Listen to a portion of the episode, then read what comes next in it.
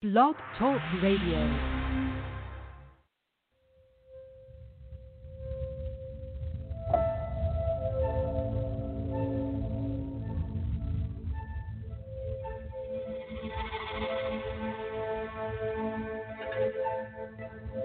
The other side of the news is a current and dynamic companion to augment the discussions from the other side of midnight. We investigate, explore, and extrapolate facts to gain better understanding of current affairs and events, and thus to bring comfort and calm to our wide international audience. It's a spontaneous commentary based on well verified references vetted through vigilance and discernment. Our Our desire, desire is to awaken your imagination. Imagination with questions. Questions that have not been asked, yet need answering. The other side of the news is a place where you can come and be with us in community. learning new things, asking questions, getting compelling answers, and interesting viewpoints. It's about curiosity, We present thought provoking questions to incite your mind, propelling you to see the world in another way, propelling you to see the world in another way. with clear insights and fresh perspectives on global events. Tune in for a balanced view. Of the other side of the news.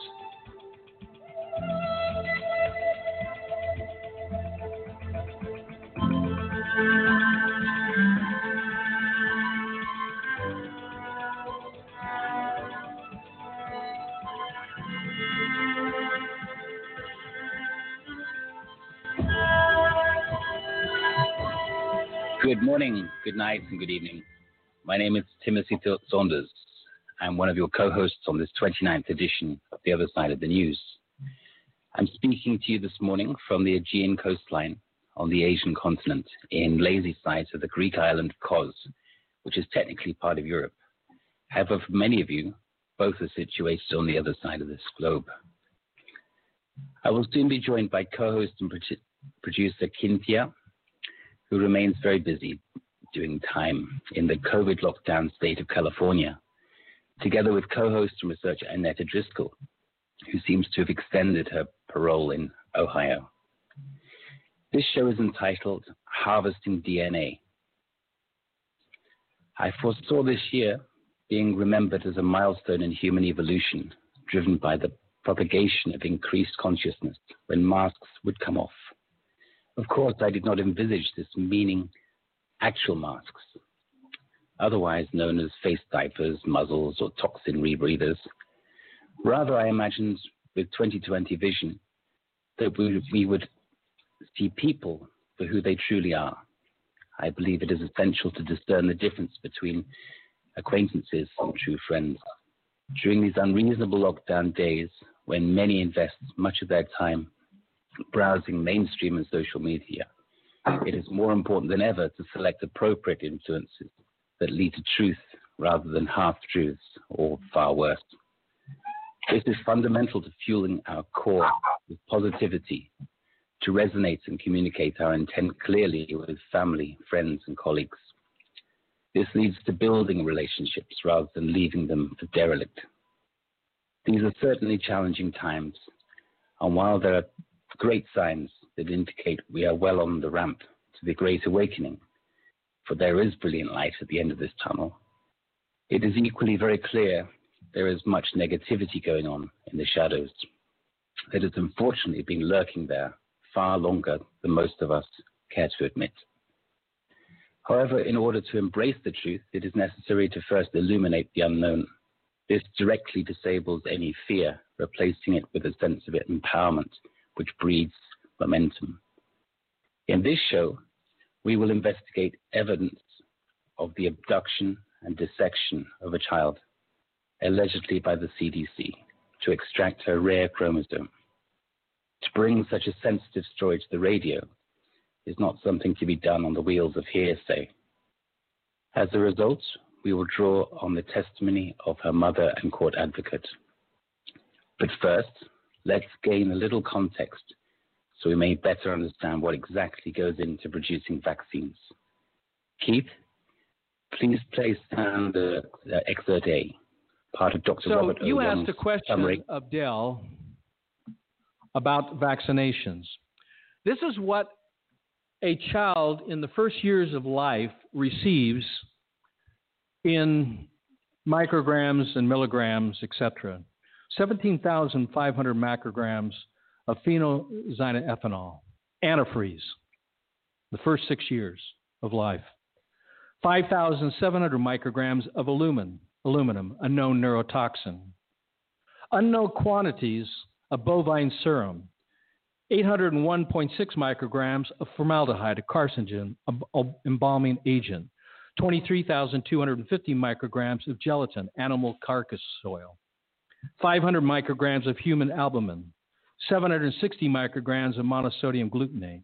Unknown quantities of Merck, MRC5 cells, aborted human babies, more than 10 micrograms of neomycin, an antibiotic with cross M bones on it, more than 560 micrograms of polysorbate 80, 160 micrograms of potassium chloride, 188 micrograms of potassium phosphate, 260 micrograms of sodium bicarbonate. That's the only one I agree with, by the way. And the list goes on.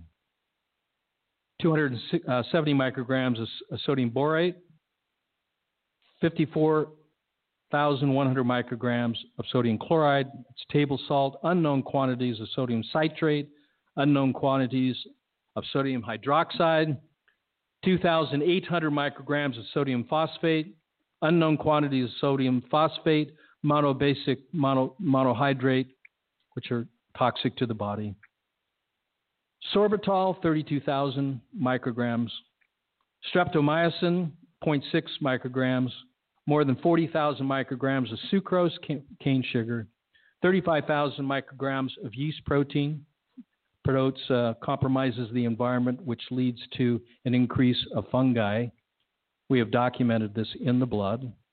5,000 micro, uh, micrograms of, of urea, metabolic residues of human urine. This is what we are injecting into our newborn babies. As I said earlier, not in this format, the only thing you prove by vaccinating your children is that if they live through it, is you just poisoned them and they survived. There is no such thing as providing immunity or antibodies against these so called assaults when it's not about the matter, it's about the environment around the matter. That was a list of some of the exotic ingredients that go into modern day vaccines. This sound excerpt was from Dr. Robert O. Young's ITNJ testimony at the International Tribunal for Natural Justice. You can find the link to this, uh, to the full video, at the bottom of the banner in Cynthia's section of links. Let us not forget that vaccines are not classed as medicine, and those that create them, millions of them, are protected by our governments, so their originators are never held liable. And one more thing the science of vaccines has not yet been proven. A careful read of germ theory versus terrain theory will quickly bring some uncomfortable questions to mind. Anyone who is awake would probably find these statements astounding, especially in light of how hard the COVID 19 proponents are pushing this highly profitable and toxic pseudoscience onto us, and in lockstep. I very much look forward to hearing our guest's perspective regarding this awakening process, all with a view to illuminate the best path to lead us to a positive outcome. You may find us at www.theothersideofmidnight.com. Click on the other side of the news in the drop down menu, or kindly scroll down to tonight's white, the other side of the news show banner. There you will see details for this show, quick links to our bios, as well as links to our show items, references, and selected research. As usual, there is a huge collection of information, much to Cynthia's uh, despair, and uh, to read, to watch, and to listen to, most of which has been handpicked from independent sources. I do urge you to watch them and even download copies of them sooner than later, as the censorship robots are working around the clock to rewrite our history in real time As we positively encourage our listeners to co create a better future, you will find the call in telephone number below tonight's banner. If you have a relevant question or perhaps would like to share an important observation, please dial plus one if you're outside of North America, followed by 917 889 8802. We will come through to the sound engineer in the control tower this evening, Keith Morgan, who will guide you to the entry into our conversation. We'll take your calls in the last 45 minutes of this two hour show after we've laid out some of the foundations necessary for this discussion. During the last week, we have once again seen multiple events in the news. To discuss each topic and present each one in the correct context could easily fill up one show by itself. But in summary, both Johnson & Johnson and Lilly have halted their vaccine testing, both due to unexpected sickness. I believe it would be far more convincing if they had said their respective vaccine tests are on hold due to expected sicknesses, especially after hearing from Dr. Robert Young. Trump makes huge advert for Regeneron that he buys shares during his brief stay in hospital. He did he like it so much he bought the company. Oh, hang on a second, that was the other guy, the Remington guy. Wrong entrepreneur. Oh, and Trump says he is and I quote, he is immune for a long, long time, a short time, or for a lifetime. I'd hope for a little more clarity before he gives shares Regeneron to the masses. This week, censorship and hypocrisy continues to increase on mainstream and social media, as do more strict lockdown, farcical case demic caused by dodgy tests, as do the number of international doctors and medical practitioners continue to increase, coming out and standing up against this pandemic by the thousands. Also, with regard to food production, farming continues to be under attack to the point where progress is being severely impaired by new emergency style legislation. But don't worry, insect farms are on the rise. The world's largest bug farm is set up in France, and another, these are not butterfly farms for weekend family outings, but multi million dollar setups to breed billions of bugs. Why, you may ask? Well, bugs are a source of high protein. It is thought this protein is coming into a human food product near you soon. Despite the initial unpleasant realization of the truth, you'll see there is light at the end of the tunnel. There is an increasing number of perspectives. Journalists, writers, political people, doctors, lawyers, influencers, and activists who are wide awake and all making impact.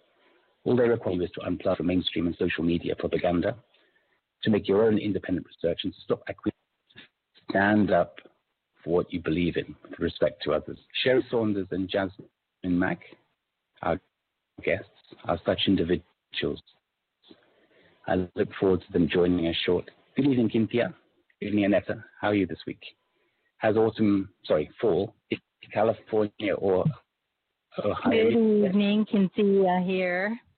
Happy to be here. This is a challenging topic. I, I just wanted to tag on to Dr. Robert Young's comment that in my links, I also have a link to over 6,000, that's right, 6,000 eminent scientists who are protesting against the lockdowns. So it's interesting to see how physicians all around the world are speaking up, but they continue to be censored. And I pray, I, I hold a vision that that number will continue to grow. It was 800 here in America, then it went to 1,000, now it's up to 6,000.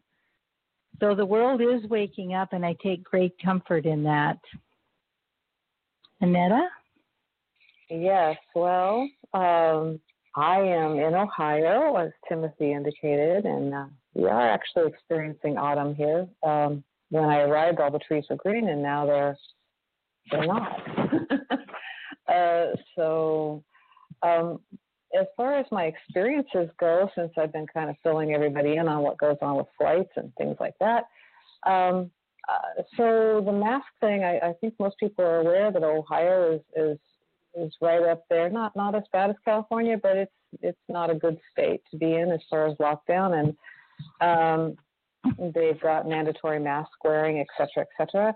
And I am happy to report that I have uh, walked into every single place that I've gone into without a mask, and I have simply stated that um, I have a medical exemption. In my case, my medical exemption is I don't want to have my own health deteriorate from wearing a mask. So I have been able to enter into uh, every place without a problem, which is a lot better than California. So there, hmm. that's my that's my report on that uh, the current events in Ohio and me and masks. Annetta, I just have to tag on. I don't know if you saw in my links, but Governor Newsom is now recommending that people wear masks while they're eating, and they with, with each bite. Can you imagine? I, I, I don't know how he can be any more of a moron than he already has, but somehow he manages. I so, can't believe it. Yeah, it's embarrassing. Um, but yeah, so that was, uh, you know, uh, yeah, it's one of those things. It's like I've had people ask me, well, I just don't understand how you know you have to wear them when you walk into a restaurant, but once you're in, you can take them off, and it's like because this isn't anything about your health. It has nothing to do with an actual health issue.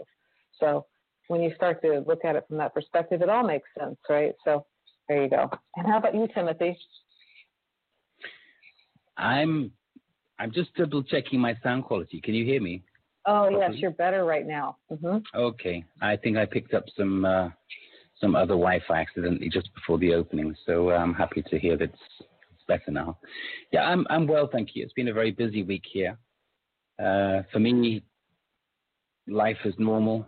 I go to shops that specifically don't require me to wear masks. They actually probably do technically, but they don't wear them. They don't believe in them. So for me, I park the car, go in, go out. You know, for me, I I don't think I wore a mask once this week actually. So uh, I had a week, a mask-free week.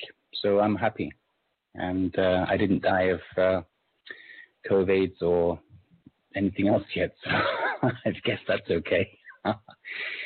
yeah, I'm not laughing at the people that are sick. I'm just, to be clear, it's just I believe the masks are useless, and uh, we've talked about that ad nauseum. So, yeah, I'm well, thank you.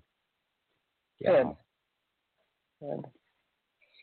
So, should we uh, kick off? We have lots to get through in this show. Annetta, would you like to open the discussion? We were talking about um, sort of kicking off with laying a few foundation stones. Yeah. So um, in last week's show, if you listened to it, uh, if you did not listen to it, last week's show was really a great uh, show to understand a lot about the vaccines and how um, how your body functions and what viruses really are and are not, things like that. It's a great show. Um, that was uh, Punch and Judy, and it was Dr. Judy Mikovits. So it, it, if you uh, have not heard that, it would be a good idea to listen to that one. Um, and so to kind of continue on with that, uh, we were talking um, about a lot of the different things that have occurred from the vaccines. And I would call them side effects, but they aren't really side effects. They're quite planned, uh, they're quite deliberate. And uh, we can go into all of the reasons why they do that, which I think we will as the show goes on. But, you know, I wanted to talk a little bit about what happens uh, as what, they're calling the side effects of um, vaccines. So, um, a lot of this uh, RNA that's included in the vaccines, of course, is foreign to the human body because it's becoming it's coming from other species, and uh, there's no way to get these into our body except for uh, having it injected directly into the bloodstream. Um, so we have all of this stuff that our body is seeing as foreign and it's trying to reject it, which, uh, if you look into terrain theory versus germ theory, uh, there is an explanation that the body is actually trying to uh, get rid of the uh, the toxins and the reaction that we're seeing that we, we perceive as flu or colds or things is actually the body going through a uh, a process of detoxification.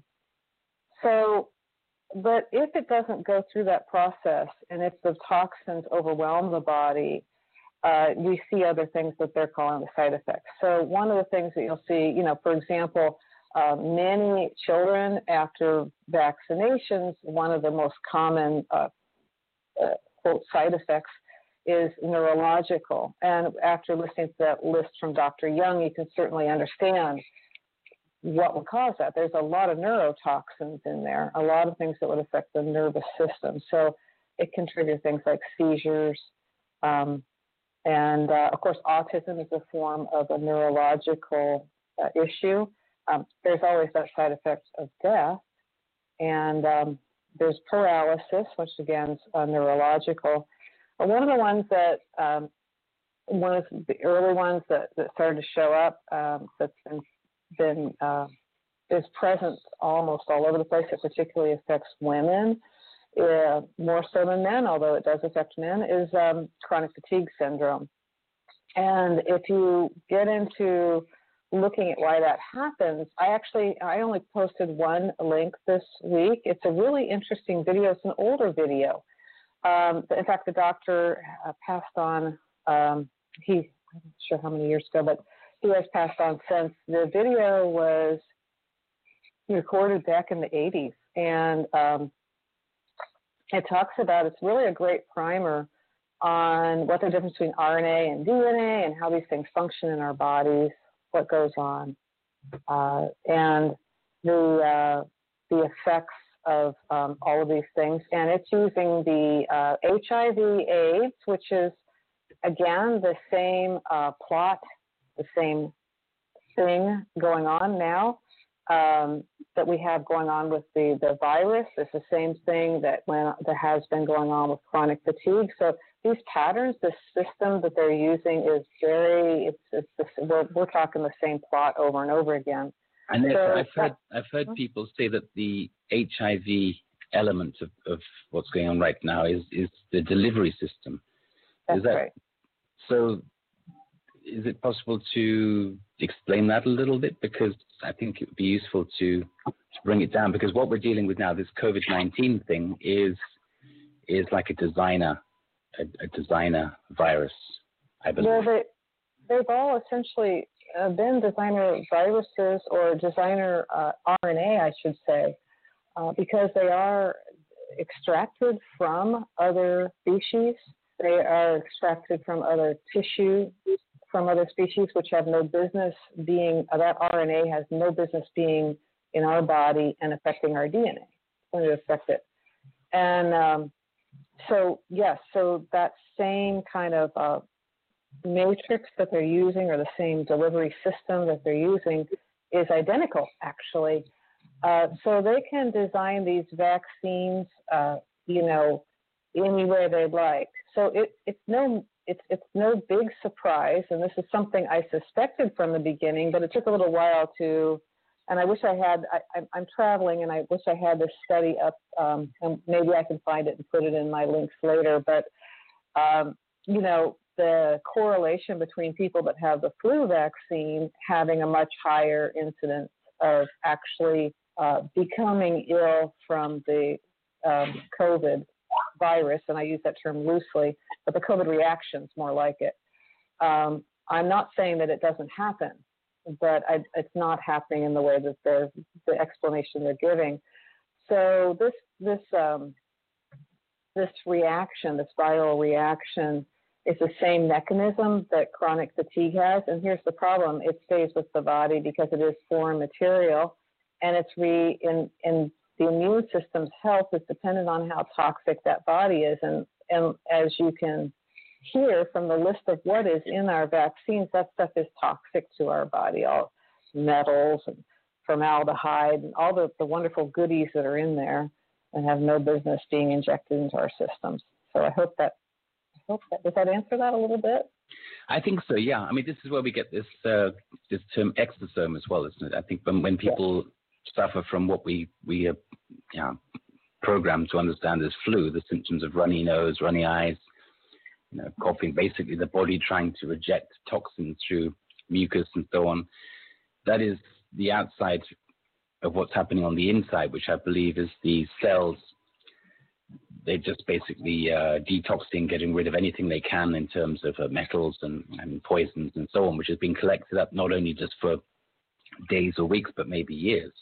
Uh, mm-hmm. Uh, I, I, think stress is also tied up into these cells holding onto this um, these toxins. So, for example, we've talked many times before about how when people are in, in a fight or flight situation, that stress can actually uh, deactivate the immune system. So all of these factors are going on, both psychological and chemical, and they're all playing with the mind, with the body, with our immune system, all happening at the same time. So when I say designer virus, you know, it really is, as you say, Annette, it, it really is a, like a, a, very focused um, laser beam at, at yeah. humanity.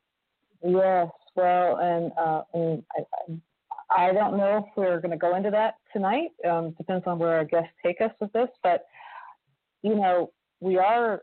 I mean, in in theory, I, I believe this is true. You know, they're looking at ways to depopulate, and what a massively wonderful way this is. It debilitates people. Uh, e- even if you're just dealing with a chronic issue like chronic fatigue, debilitates people to work, makes them ill, makes them vulnerable to anything else that comes along, and um, ultimately, and you know, sterilizes people is one of the other side effects that's lovely about this, and you know, basically leads to depopulation. And if that's the goal, which there's plenty of indication that that is, um, then you know we've got the perfect tool here, right? So, yeah, it's it's kind of a grim one here. The other thing is, it, it seems to be making people ma- more malleable as well. Um, mm-hmm. It seems that sort of the number of people are just walking around accepting all these wonderful lockdown uh, uh, protocols and rules and regulations and thinking it's a great idea and then trying to enforce those rules with others around them. It, it's, it's just unbelievable. It's like the, uh, you don't need the sheepdogs anymore. The sheep are policing the sheep. So, uh, mm. Yeah, but, well, but, and the, you know, it all works together, right? I mean, the, the increase in the, um, in the cortisol makes the brain not, you know, it shuts down the, the, the front cor- the frontal cortex, which is your ability to think. Uh, so this is a magnificent design here we've got going with the fear, you know, I, I call it the fear gasms and the and the fear porn that's being constantly, you know, pumped out through all the media sources and and uh, we can see immune system. Now, what's interesting about these things is that the immune system actually becomes overly activated.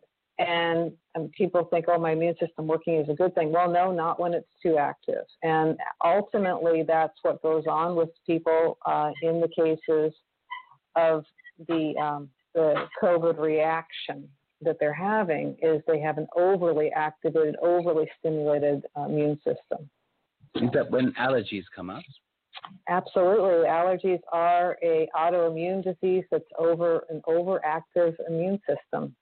Mm-hmm. Yeah, and it's because there's it's all the toxins. There's too many toxins. The body is like it's everything becomes a toxin. So, yeah.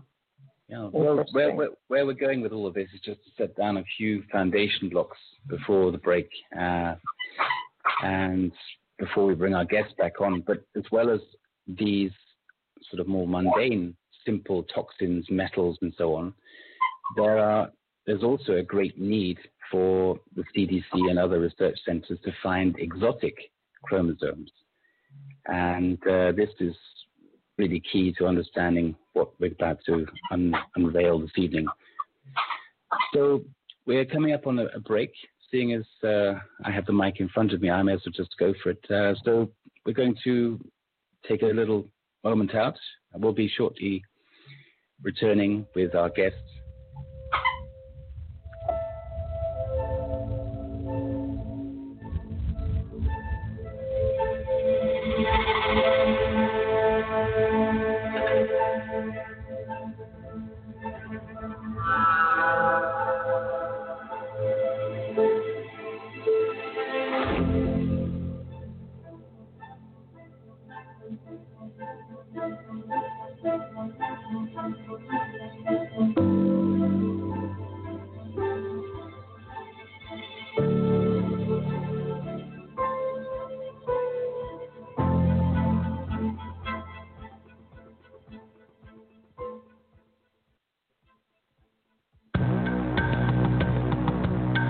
The other side of midnight.com.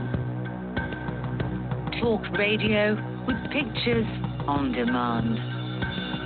Liberate your hyperdimensional time scale and non-linearly access over 400 hours of conversation at the cutting edge of science and thought. Join Club 19.5 to get access to exclusive content that fits your interests and time schedule. Filter episodes by guest or subject. Membership costs $9.95 a month, 33 cents a day. Listen while you travel or as an environment for your endeavors. 8 cents an episode, two and a half cents per hour of content. The other side of midnight.com. Hi, this is Ole Dammegard from lightonconspiracies.com. You know, over the years, I've done some 500 to 1,000 international interviews, and I just want to say The Other Side of the News is one of my favorite shows. So enjoy.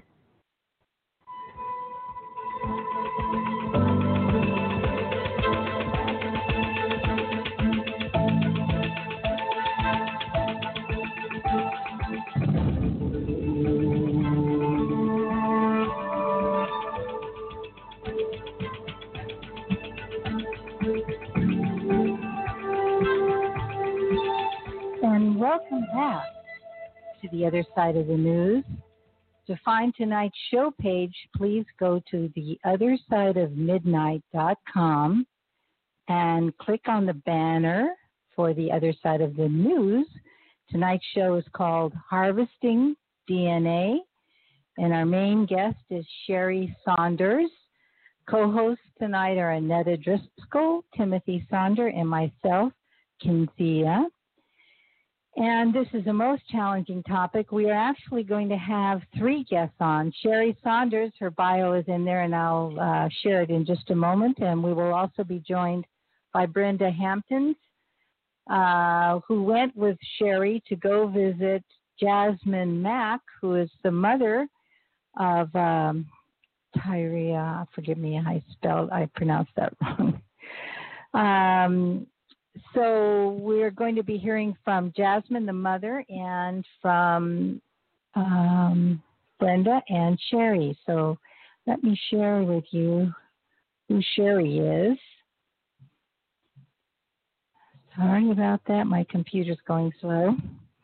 Sherrie Saunders is a civil rights leader from Birmingham, Alabama. She spends her free time serving as an environmentalist natural healer, and spiritual guide. She serves as a medicine woman and ceremonial leader at her Native American church. She leads peyote, psilocybin mushroom, and other life changing entheogenic experiences for its members and guests at a 42 acre retreat in Blount County, Alabama. For over 25 years, Sherrie has specialized in civil family, and legal advocacy that covers a broad area of community organizing affairs and activism. She served as a director of the nonprofit Committee to Protect the Homeless in Huntsville, Alabama for three and a, more than three years. She has volunteered with the Alabama Governor's Office on Disability since 2010 serving Alabama's disabled citizens as an advocate in personal, legal, and political affairs. She served as a federal whistleblower witness for the EEOC in two workplace racial discrimination lawsuits that created a new law of protection for whistleblowers. Sherrie is a graduate of Huntsville Hospital Corporate University 18 month emerging leaders management training program, The training and information gathered while working for the sixth largest allopathic hospital system in southeastern United States has served her well. In addition to her experience serving as a U.S. Army Reserve combat medic for eight years, including numerous researching medical topics, she has provide the, they have provided her the information she discloses while public speaking on medical freedom and vaccine issue topics nationwide. So welcome, Sherrie. Welcome to the show. It's good to have you with us. Thank you for uh, allowing me to come to the show this evening, and uh, thank you for having uh, my guest uh, Jasmine Mack and Brenda Hampton uh, on this show this evening also. And I want to thank all of you guys for talking about such a difficult subject matter that I know not uh, many broadcast has uh, honestly the courage to bring forth this information that we will be speaking about tonight. Would you like to lay down a little foundation of the story behind here before we bring on Jasmine and Brenda? Yes. Uh, I became uh, a party of this story when the writer Terry LaPointe reached out to me. She was the head writer at that time for medicalkidnap.com. Excuse me, I'm having a, a dry throat here. I'm going to keep drinking some water. But medicalkidnap.com is the website uh, and the uh, the stories that Terry would write would deal with issues of DHR or uh, CPS, which here in the United States it deals with a, a, government family services that come in to remove your children when they feel like you are not taking care of them properly. So Terry contacted me to assist her in the investigation of this story in September of 2016 when it came to her. And this story uh, we pursued until uh, death, uh, and that took place in December of 2017. So in July of 2016, Atlanta uh, Children's Hospital, by way of the Department of Family and Children's Services in Georgia, acquired uh, a, a little child by the name of Naraya Mack the mother never had her legal rights removed from her through a court, although she had uh, over 20 uh, court hearings that uh, were never, ne- the, the court hearings never took place. They were always continued. So, what we have once again is in July of 2016, Jasmine Mack's daughter was removed from her care while she was at a pediatrician's doctor's appointment, and she was placed in custody at the Atlanta Children's Hospital under the, the care of Dr. Stephen Gowdy of Emory University Research Hospital. And at that point, each month, the court would issue another summons to Jasmine that her case was going to be continued for another 30 days. Uh, that that happened the entire custody time period that Jasmine's daughter spent there at the hospital in Atlanta. So that would be between July of 2016 until her death in December of 2017. Oh my uh, gosh! You mean that's so long? The daughter did she was she able to see her daughter, or was her daughter not even able to see her mother? There there were time periods that Jasmine would be given a summons to leave the property of the hospital. Uh, she would be forced to leave the hospital because the guards would place their hands on her and forcibly remove her from the grounds of the hospital. Now, they would allow Jasmine to stay with her daughter at times, and then at times they would remove her from the property, giving her no reason as to why. Now, those times that Jasmine had been removed from the property of the hospital, uh, they also correspond with the times and dates that she was given on hospital records where medical procedures were performed on Nariah Mack. Without without, without the Jasmine's permission. Correct.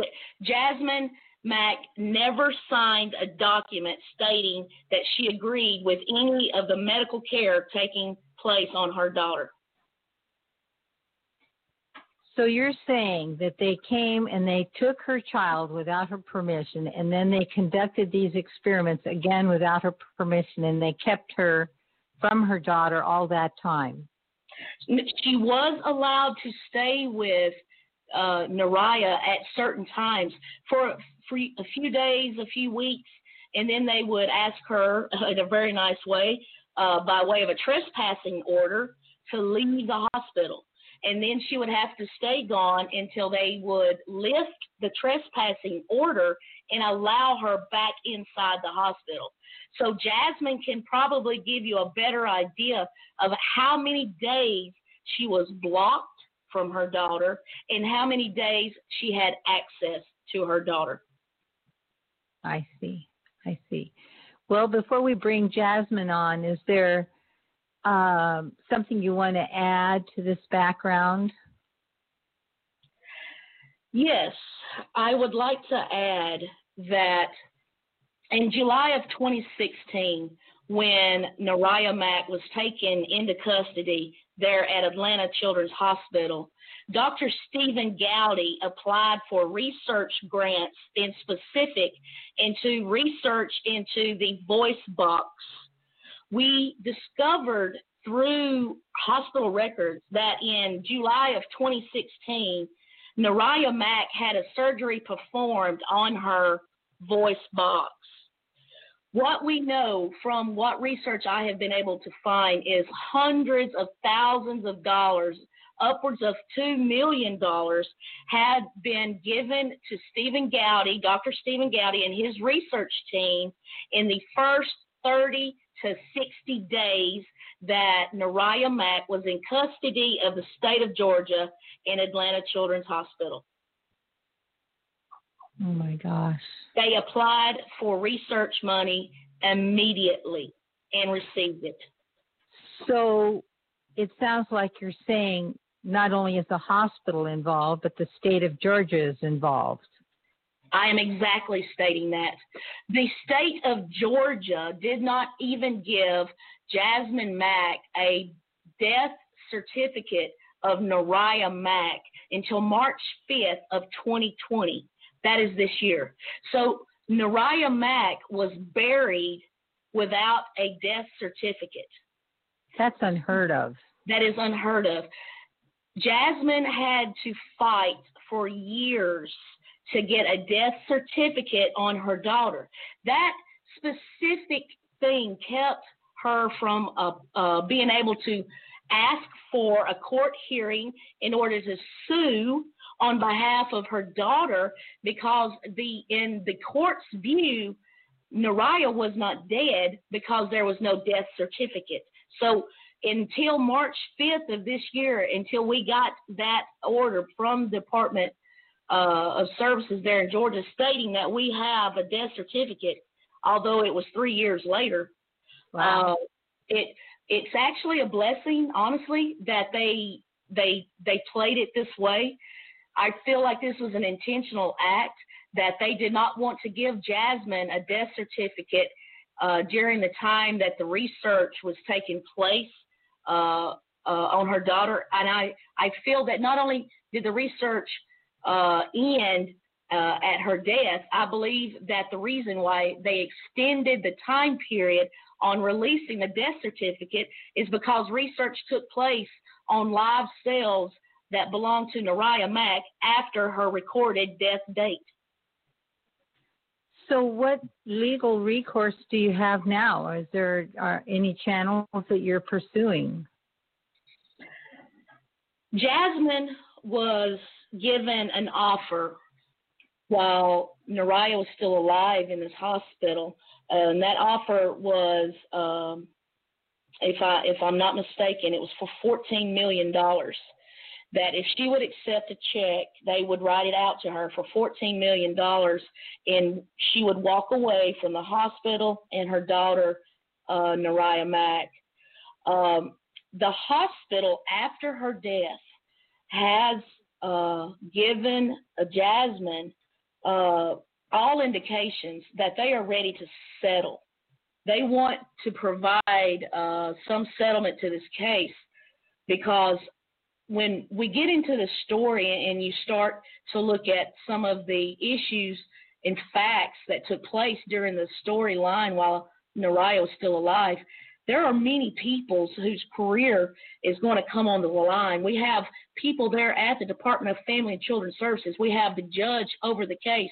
We even have a funeral director who, at the time that he buried Nariah Mack, was not even licensed to be a funeral director. His license had been uh, suspended due to uh, having complaints made against his funeral home for selling pre-needed or pre-need burial policies where you pay up front for a burial policy and then after you die your family can cash it in and you can be buried and, and it wouldn't cost you anything he was not licensed to sell these burial plans and had gotten popped for it there in Florida at the uh, Department.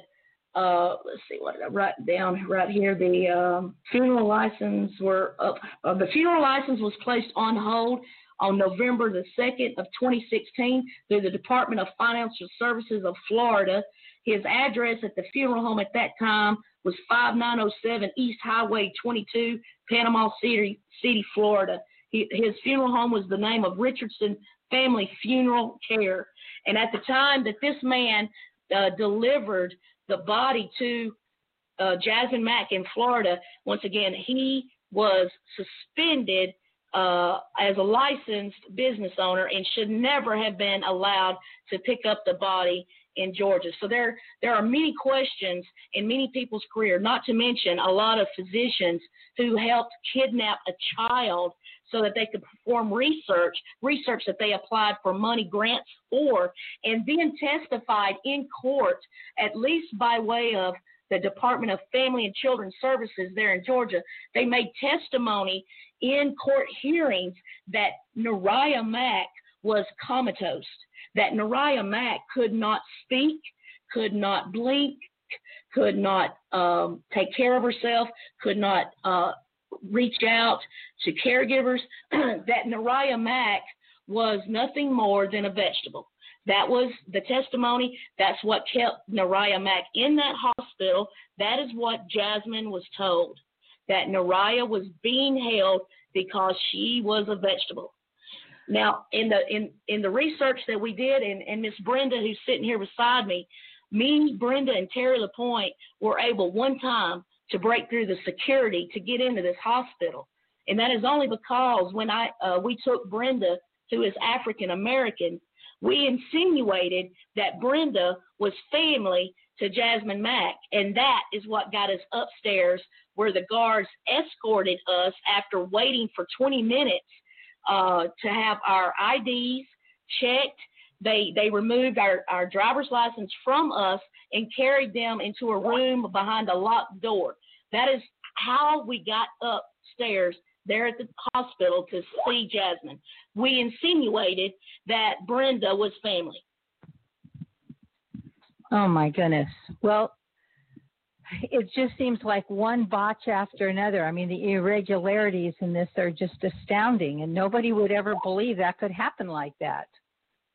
Ridiculous. Ma'am, uh, ridiculous.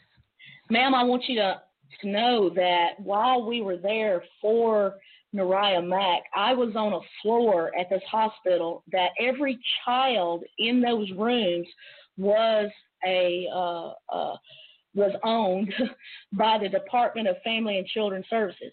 This was uh, to describe this floor in the hospital. Once you are uh, you get sent or get allowed to walk through the doors that are locked. There is a guard outside those doors. You walk down a hallway system that is shaped like a horseshoe. And the nurse's station was in the middle of this horseshoe, and the rooms were on the outside. Nariah Mack was in a room directly across from the nurse's station.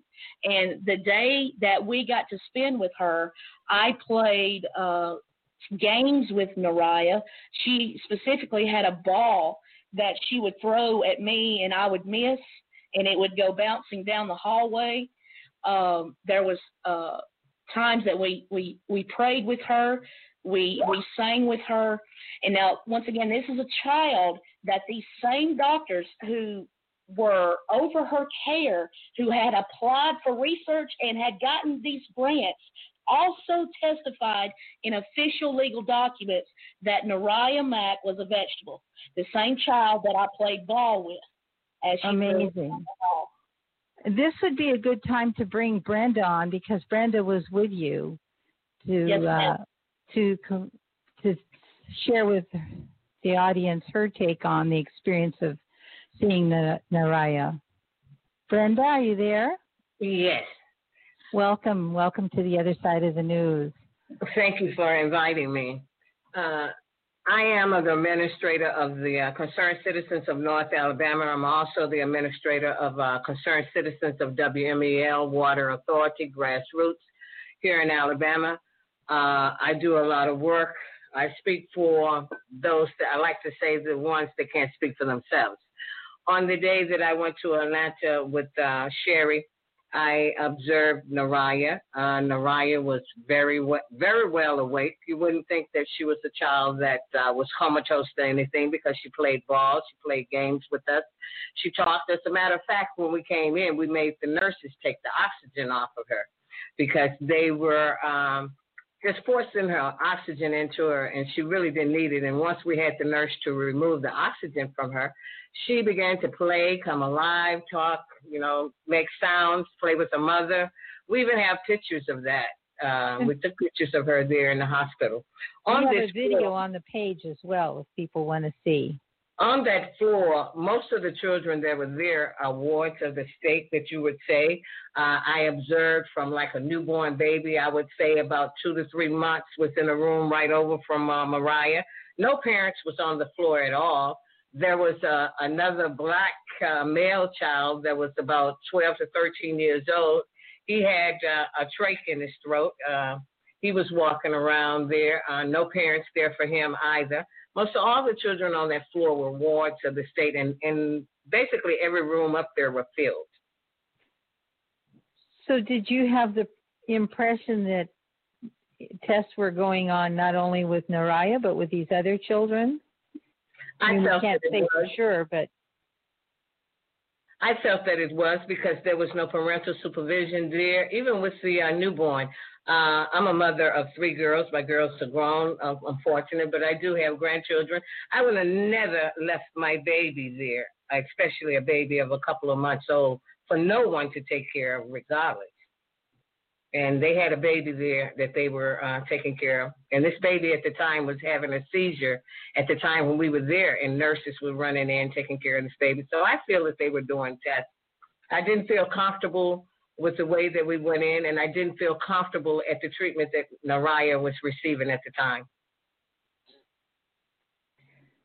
well, it's just really shocking that they could even get away with all of this. And I'm just amazed. Well, after coming back and doing some research and stuff, I found that Emory Hospital is a research hospital, and they get a lot of money on their, uh, for research. So uh, with Nariah having a, a rare chromosome, that was a good break for them, and uh, unfortunately, it was a sad break for us because uh, Nariah is no longer here with us. I did feel that it was a lot of research being done on those children, forced their care with no parents there to give any type of consent. And when you're a ward of the state, they can pretty much do what they want with you. Brenda, Right. it's Timothy speaking. Sorry, Cynthia. May I just uh, Please ask a jump in. question? Because there's, I mean, this is a phenomenal story, and I am following with great interest. There are a few links I'd like to try and build bridges across if possible. Also, I'd like to say, Jasmine, I'm very sorry to hear about the news, and uh, you know, my thoughts are with you. And despite all of that, I'm very curious to get to the bottom of this respectfully, so that we can pro- bring awareness to other people and try and bring some positivity out of this uh, out of this this this this event. But uh, Brenda, may I ask you? You said that people were okay. The children were having experiments done to them. May I ask you very directly how how did you ascertain that? How how did you discover that, or how did you see it? Did you witness it? Did you see? What was the evidence for that?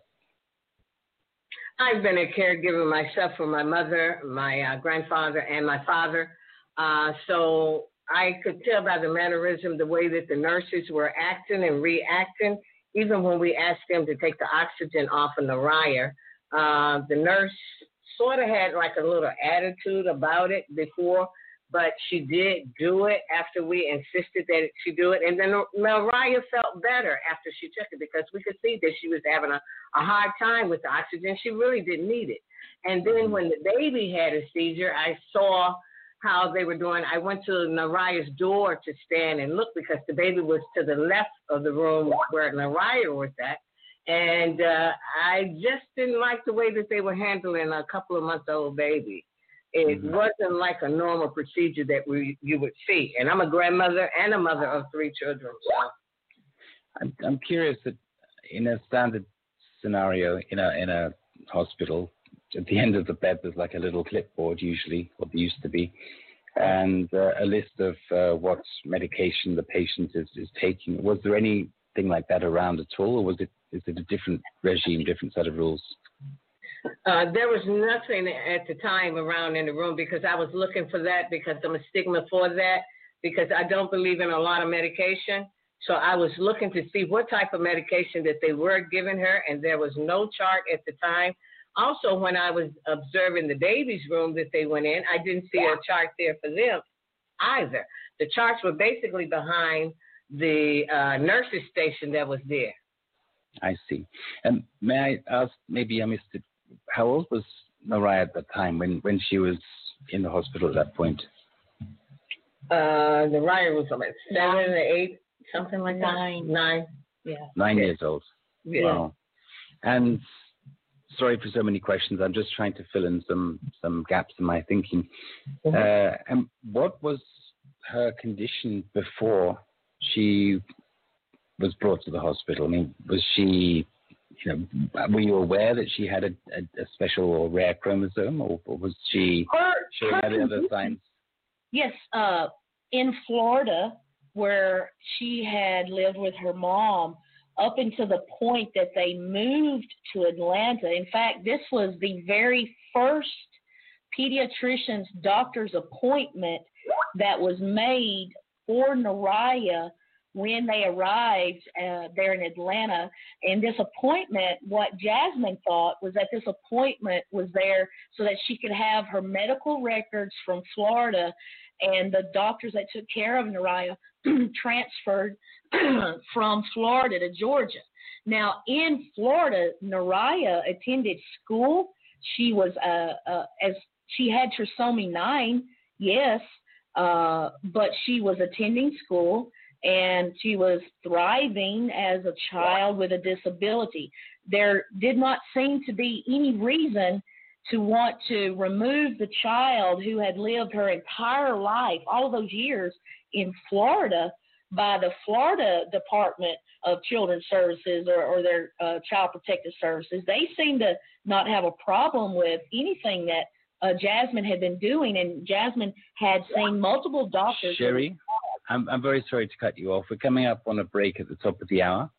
Okay. Uh, I'd like to hear some more about this because, and also I'd like to hear what I think you said was trisomy 9. I'd like to hear about that some more detail. But right now we're going to go to the break. Uh, we're going to hear some music, and you're listening to the other side of the news.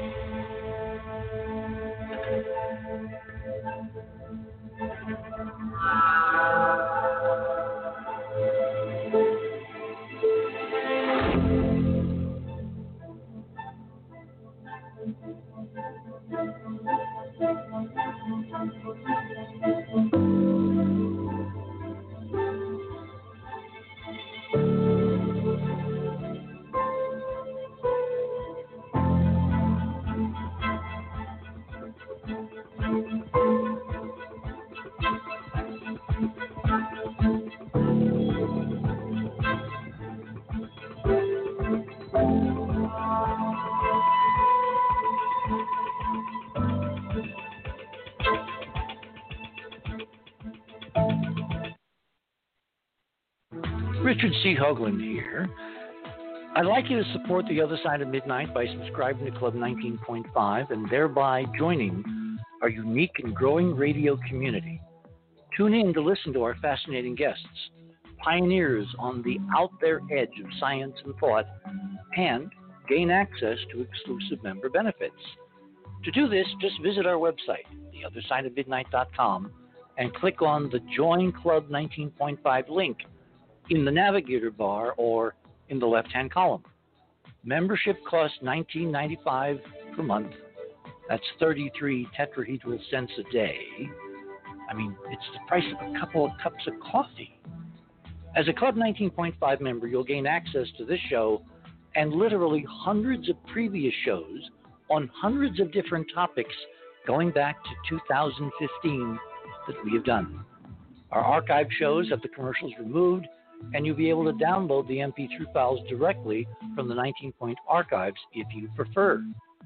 To enhance your listener experience, a new The Other Side of Midnight podcast is being added to all show pages, which will allow you to instantly search the show archives of Radio with Pictures, thus easily accessing the corresponding show. Plus, you can just as quickly access the entire podcast list when you're on the go. I want to personally thank all our Club 19.5 members because without your continuing support, this show would literally not be on the air. Please continue supporting the broadcast to provide you with the most interesting conversation available, talk radio at the cutting edge of science and thought, and if you like what you hear on the other side of midnight, tell your friends and continue growing the show by having them subscribe to Club 19.5 as well, because we need all of you. And when I say we need you, you're the reason we're doing all this. Oh, Hoagland, over and out. Hi, this is Ted Kuntz from Vaccine Choice Canada. I just want to reach out and express my gratitude to Other Side of the News for all that you guys are doing to empower humanity and bring us to a higher state of consciousness. Uh, the time that we shared together was a real pleasure, rich conversation, and I know that all of you are uh, higher conscious beings who are uh, part of the solution. You guys are great.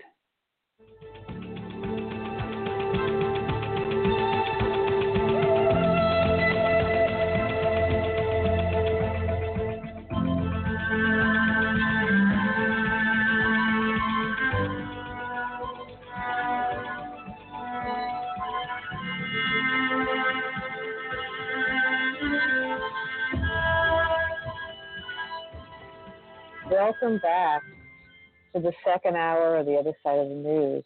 And this is Annetta, and we left off with uh, Timothy was asking about the trisomy 9. I'm not sure if I'm saying that correctly, but the genetic um, anomaly that we were, that Neria, had. And um, we were asking what that was. So we can start there. See, can I'm sorry, can y'all hear me now? Now we can, yes. Good. Okay.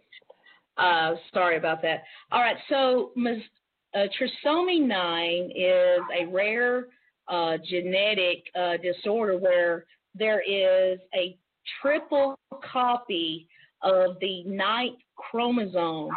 Uh, and in some people affected, uh, the body the body cells that has that triple nine chromosome the symptoms can be uh, intellectual disability, uh, de- developmental delay, growth problems, uh, congenital heart defects, and for Naraya, it uh, give it gave her a failure to thrive. So she was small, uh, and she had started uh, walking uh, later in life. I'm not certain what year she was, how old she was when she was able to start walking, but she was able to to move and walk with assistance uh, of of um, like a, a hand device that she could hold on to while she moved her legs.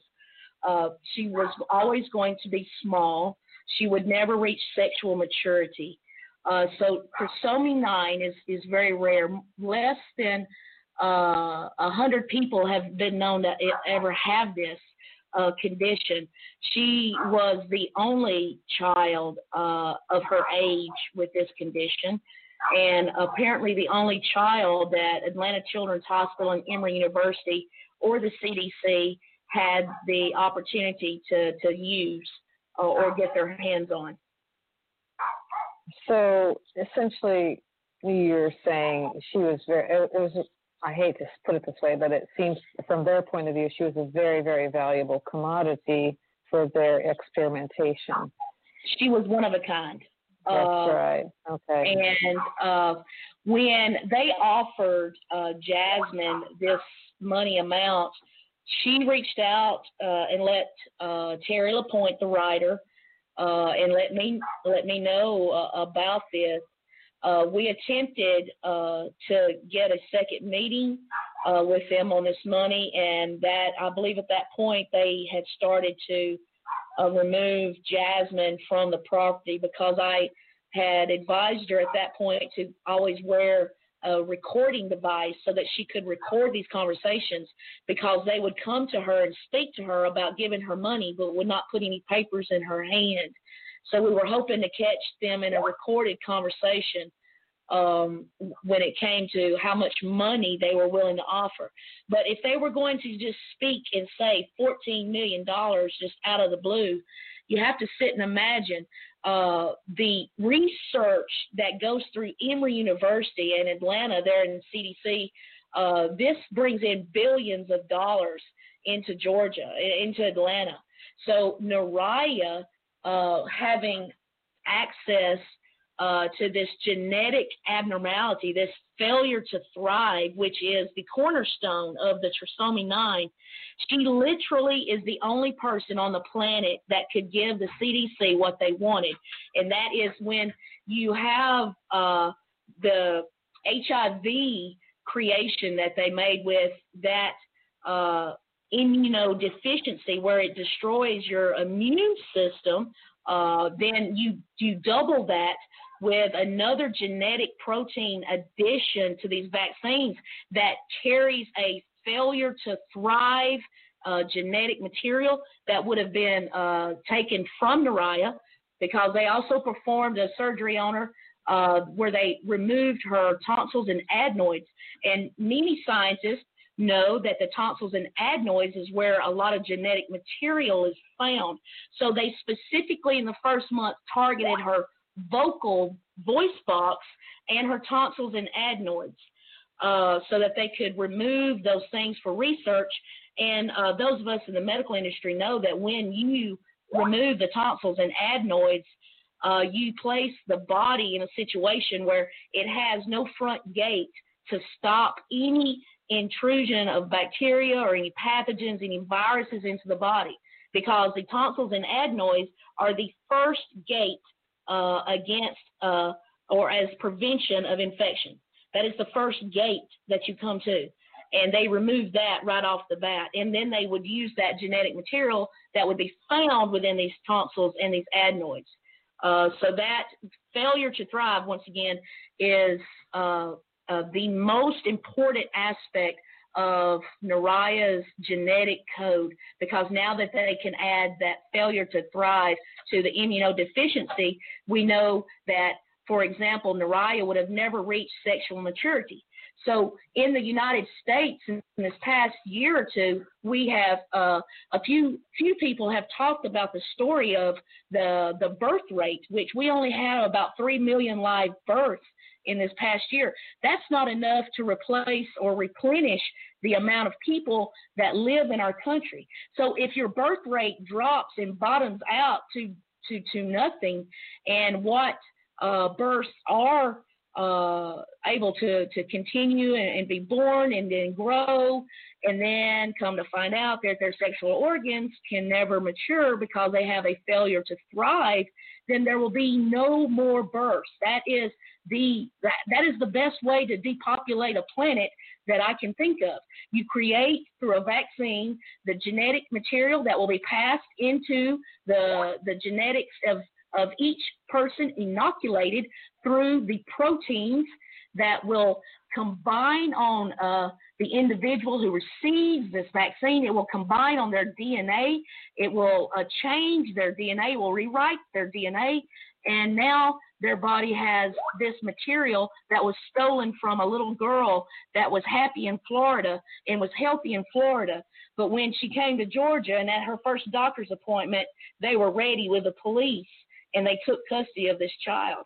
I feel like her invitation to Georgia, the invitation to go to this doctor's appointment from start to finish was to take Nariah Mack from Jasmine because she had been asked multiple times in Florida to, to allow her child to be researched upon, and she had declined it each and every time. Mm, it definitely sounds very suspicious, and I, you know, I know Child Protective Services. I mean, that's a very uh, let's say, dicey organization in every state, as far as I can tell from the legal side of things. I, I, uh, I this is a little bit off topic, and I and I, I definitely want to bring Jasmine on here. Um, but just before we go over to that, I wanted to to ask one little thing. Um, I I remember you saying that when you went to visit Nariah in the hospital, that you had they they they had you surrender your driver's licenses. And I find that, you know, fascinatingly disturbing because who has to surrender their driver's license to go into a hospital? I mean, didn't alarms kind of go off with people, or were you the only ones that were there? I, I'm thinking you're the only ones that were there, but even so, if somebody asked me to surrender my driver's license, for example, to go in a place, I mean, I would I would give them the what for and the Fourth Amendment rights and everything else. So what was going on there? How did they handle that? Because that's a big red flag. I'm going to let Brenda uh, answer that question because she was there with us and had her license taken also. Okay. Yeah, I was shocked that they asked for our identification to going into a hospital because that was the first time I had ever been asked to give any type of uh, identification in going in to see a patient. So I found that very strange uh, in doing that. But um, we needed to get in to see her so we could see ourselves as to what was going on. So we went along with the program. Right, I can understand why you would go along. I'm just saying it's like it's just very uh, strange and odd and alarming that I, you know. I graduated from a corporate university within a hospital and worked at that hospital for years. I had never heard of this happening. And when we arrived, we were told by those guards that Nariah and Jasmine had never had a visitor in that hospital the entire time they had been there, which we knew because they weren't allowed to have visitors, uh, or visitors weren't really allowed to be upstairs. Like I said, I insinuated that I had brought family to visit with Jasmine, and the guards assumed, uh, due to skin color, that perhaps Brenda was family with Jasmine. And after keeping us on hold for about 20 minutes, uh, we were escorted upstairs. Another guard stood at the door and let us in a locked door. And that was the floor that uh, all of these children uh, were uh, were on. Now, just on the floor at the horseshoe, I'm going to guess there was at least 16 patients. It, it looked like about a 16 patient turn. But on the left side of the hallway, as we walked down, there was another door that was locked. And when you look down that hallway, there was 12 more rooms, six on each side. And Jasmine will let you know that she was able to speak to one family that was on that floor uh, with their children because they only kept Latino and uh, Asian children uh, on that on that ward. Once again, only Latino and Asian children were on the floor on the left side hallway that had a locked door. All I could do was look through the glass and see the doors on each side. But sure. there was yes. Yeah, this is Cynthia. You so you're saying there was a guard? It's a locked do- door with a guard. I've never heard of such a thing. You do that for criminals in a hospital, not for children. The only the only place I've ever seen security like that is uh, in the nursery uh, at you know like at a women's and children's where they're going to give birth and there's new more children. That is the only part of the hospital that will have extra security that in in my experience and I worked for a large hospital system. So for me to see the amount of security that was was there, it, it was shocking and it also gave me uh, uh, some indication as to how important the children were on that floor because it was very hard to get in, and I bet it's even harder to get out. Yes. Was this a, uh, did this happen to be a Sally port system on the doors? In other words, was it a door and then uh, like a little hallway and another door by chance? Do you remember? Just one single. It was one. One It was one single One door. single door. that led us in. Okay. I mean, I just, I, it was just more of a curiosity on my part. I, I've designed a lot of hospitals, and the, the places that you see that are like the, um, the, the psychiatric units and things like that. So with it, where they really, if they're trying to keep people from escaping more than getting in, is the point. So like if somebody's trying to get their child out of there, you know, I'm, but if you had that much security, it would be hard to do anyway. Um, I suppose. But we would really like to to bring Jasmine on. I mean, believe it or not, we only have 45 minutes left, and we do have callers waiting on the line. So, so um, Jasmine, are you there? Is she there? Unmute, dear. Hello. Hello, Jasmine. Thank, yeah, thank you for thank you for coming on, and and I, I I know I'm speaking for all of us that this is a we're, we're terribly sorry this has happened, and that this um well that this is the topic we're on, but we also feel it's really important to let people know. Hmm? Yes. Um, and thank you for having me. Um, I try to extend, you know, um, really reach out to who, you know, whatever platform I can to get this out. Um, my goal is to bring awareness, uh, what we call medical kidnap. Um, I feel like what we went through was in the same bracket as sex trafficking, human trafficking, organ harvesting, but it was done in a legal way using the court system to do it. Um, my baby girl, um, I'm a mother of three, uh, so she's my middle child. Uh, she has a big brother and a little brother. Um, we ventured out from Florida, um, where my sister lived in Georgia after my mom passed away.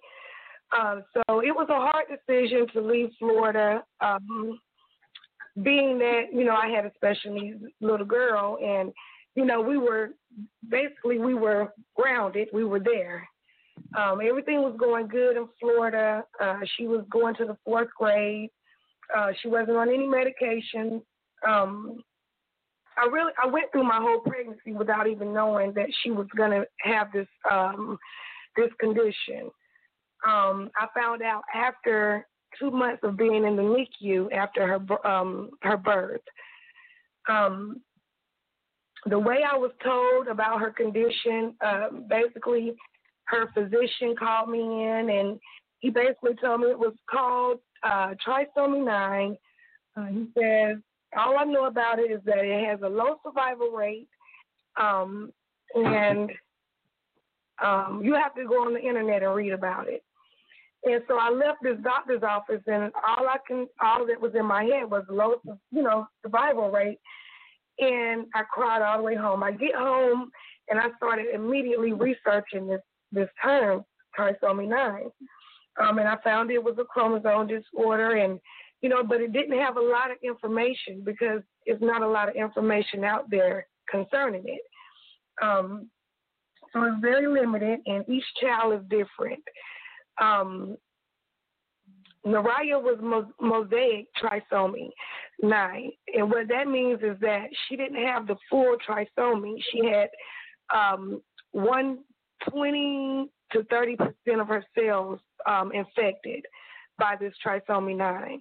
Uh, so that left her with a greater chance of living a, a, um, a longer, you know, lifespan. Uh, she didn't have a lot of the, the problems that she would have had had she been, you know, more of her cells would have been infected. Um, Mariah was the sweetest little girl in the whole wide world. You, she didn't have a bad day. If she was hurting, if she was, you know, didn't feel good, you didn't know it. She kept a smile. We were good. She did not speak. She didn't walk. Um, that was one thing. That was the only thing that we were concerned about when we moved to Georgia. Um, the obstacle of learning how to walk. Uh, we get to Georgia and we're getting settled in. I got you know my kids into school and um, I had to get my insurance and everything switched from Florida to Georgia, so that was a little wait. Um, between this time, I was bringing Naraya back to Florida to see her doctor as needed.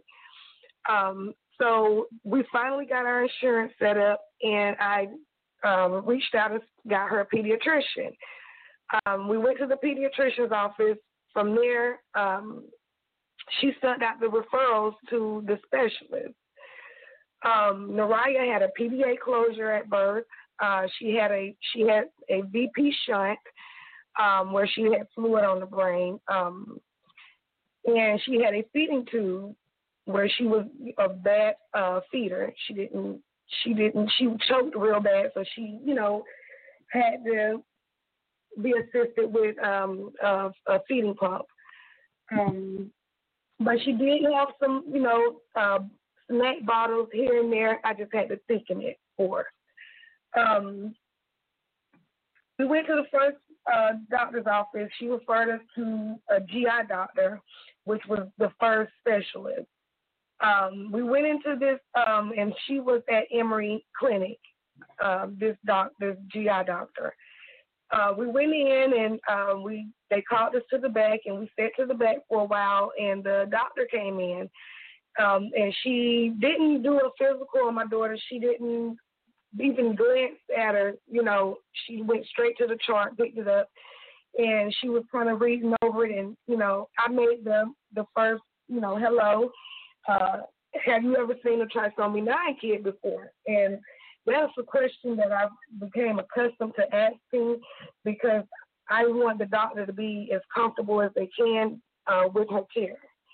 Um, so she made the statement that no, that she had never seen a trisomy 9 kid, and she didn't think any of them had.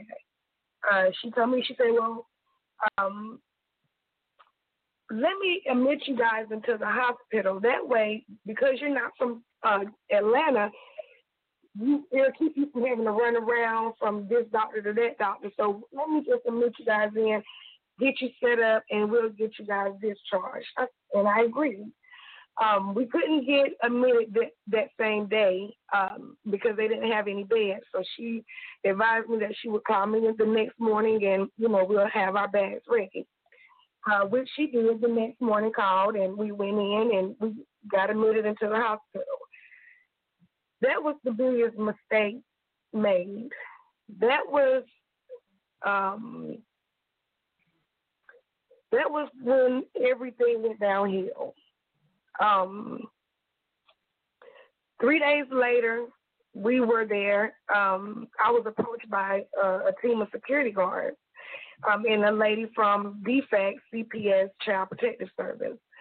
Um, and they expressed to me that I had to leave the hospital and my daughter had to stay. Um, I went to questioning why, you know, I've been her full time caregiver all of her life. That's I'm the only, you know, she knows me. I speak for her. Uh, when you say anything to her, she looks at me and wait on me to speak. Um, so I was refusing to leave her. Uh, they began to get on each side of me, uh, lift me up off the ground, and drug me from the fourth floor of this hospital to the carport. Once we got to the carport, it was another security guard down there, and he was pushing me towards the the the the exit. Um, and they handed me a court paper to go to court, saying that CPS says um, um, a case of neglect. So um, during this time, a lot of things were were was it, it happened all you know so fast that I didn't realize that you know they don't know my they don't know her you know they don't know how special she is. They don't have her medical records. They don't know her. And here I am on the outside of the hospital unable to give them any kind of a you know background on her um I was due to go to court the hearing was um it was a 48 hour hearing uh, to go to the family court, um, which I was in attendance, and my aunt was with me. Um, the state DFACS CPS asked for a continuance and was granted that. Um, me not knowing at the time that this was against law, this is you have to be able to produce a case when you come into court with those within those 48 hours if you're not able to produce a case that this parent committed intentional neglect, intentional abuse, or whatever you claim your claim is to be, you are to give that child back to its family at that moment, and that wasn't done. Um, I was in, instead I was given a, another court date, which um, was a month later, uh, that left me trespassed out of the hospital and my daughter in state's custody. Um, Shocking. Two weeks went by. I didn't hear anything from DFACS. I didn't hear anything from anyone uh, that had anything to do with the case. I didn't even know where my child was for two weeks. I didn't know if she was had been discharged and was at a foster home, and it just broke my heart to even imagine her being in a foster home when she had a loving mother that has been taking care of her all her life. I was 27 years old when I had Naraya. I was very young, but I had to grow up, and I did.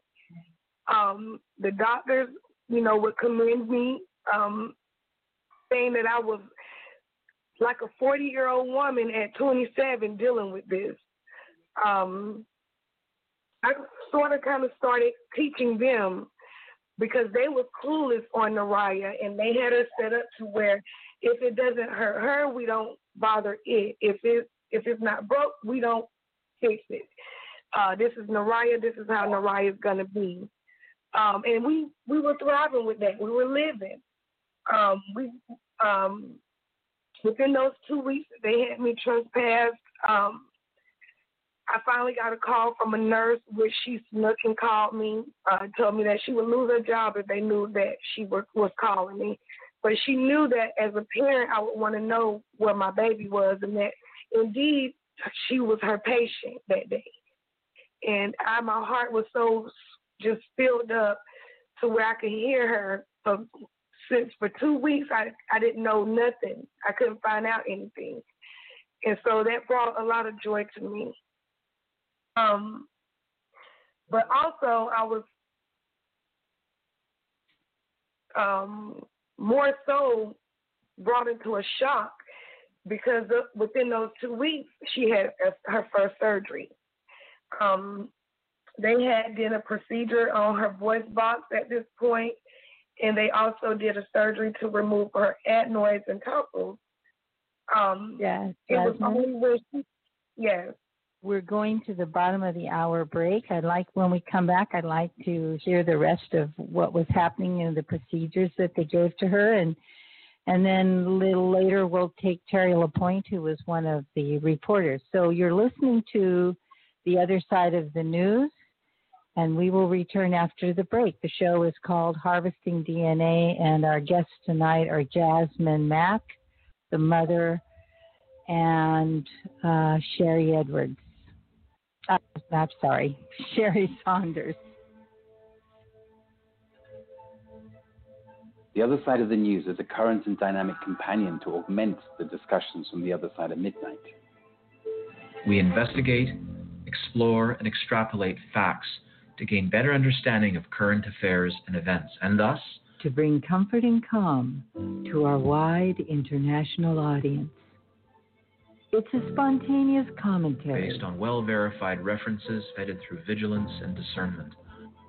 Our Our desire, desire is to awaken your imagination. Imagination with questions. Questions that have not been asked, yet need answering.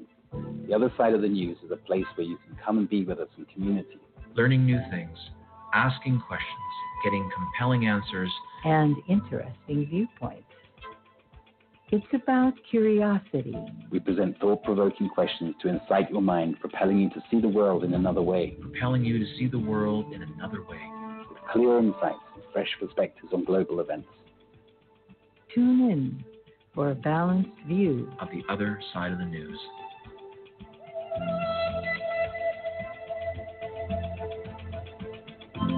And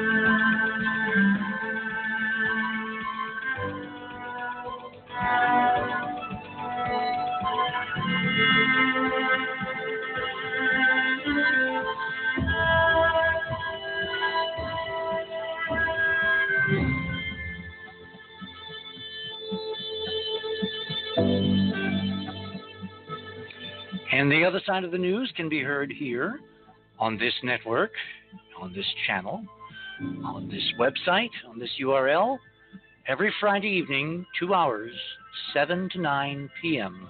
Pacific time. I warn you, you'll miss it at your own peril.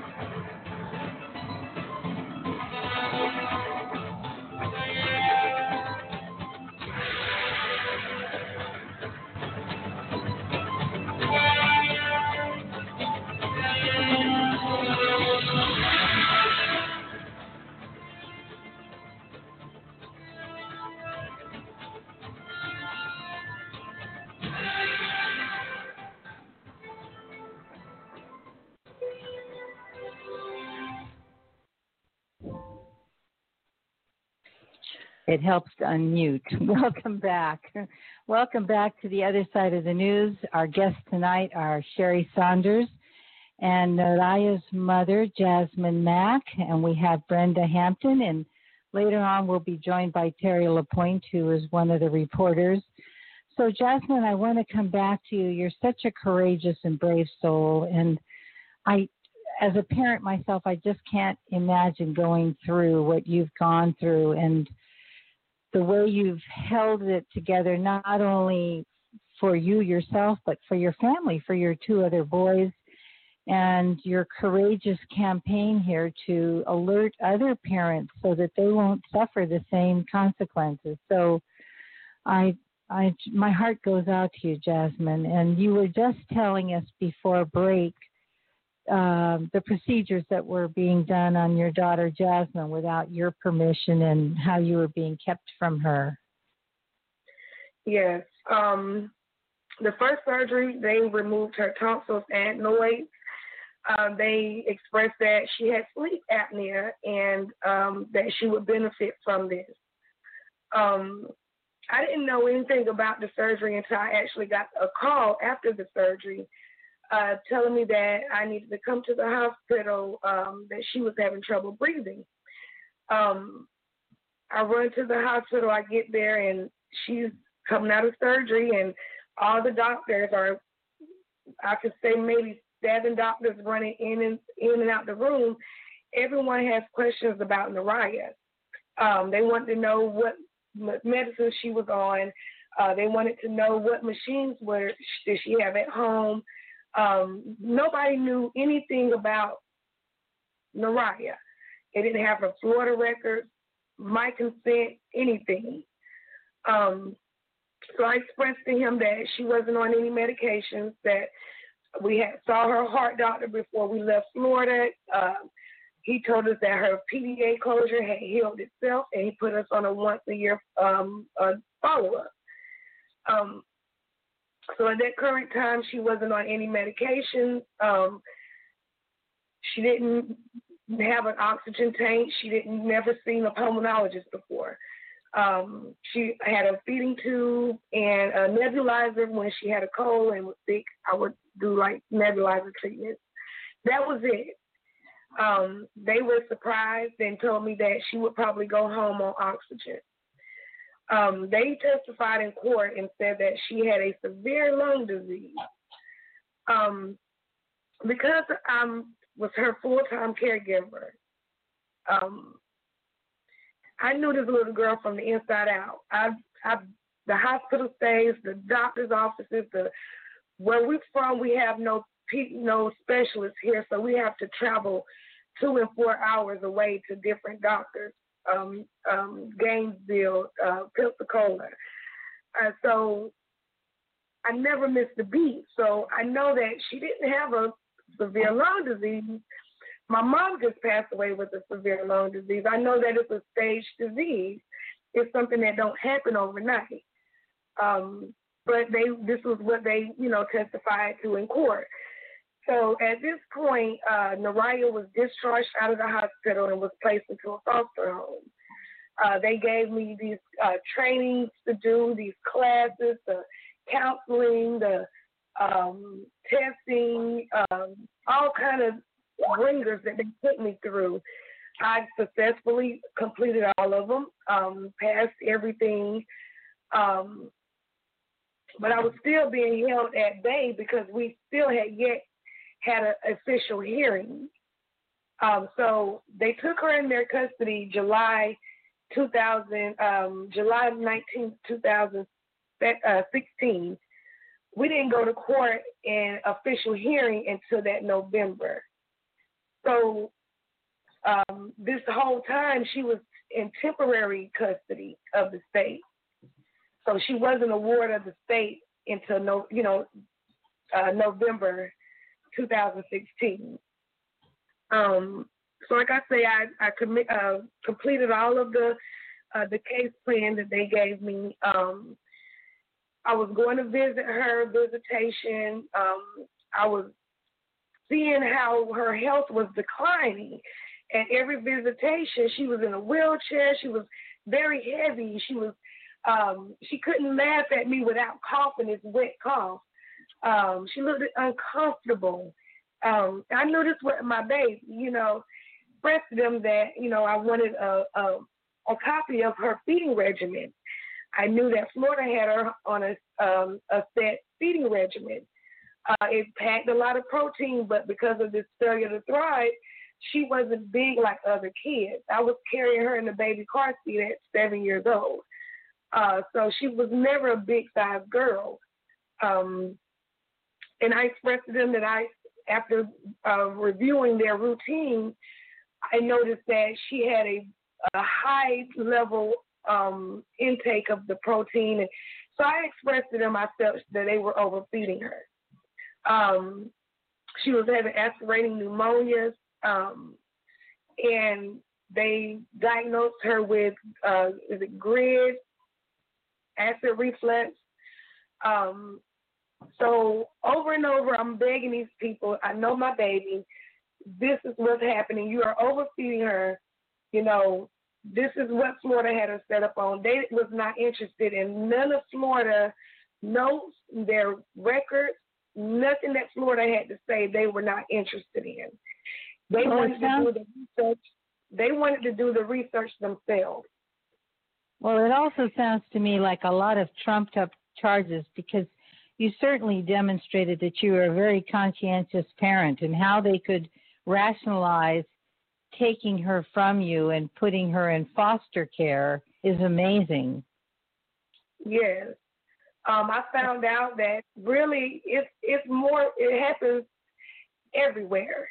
Um, this is why I'm trying to bring awareness to this because not only in Atlanta, but you hear stories like this everywhere now.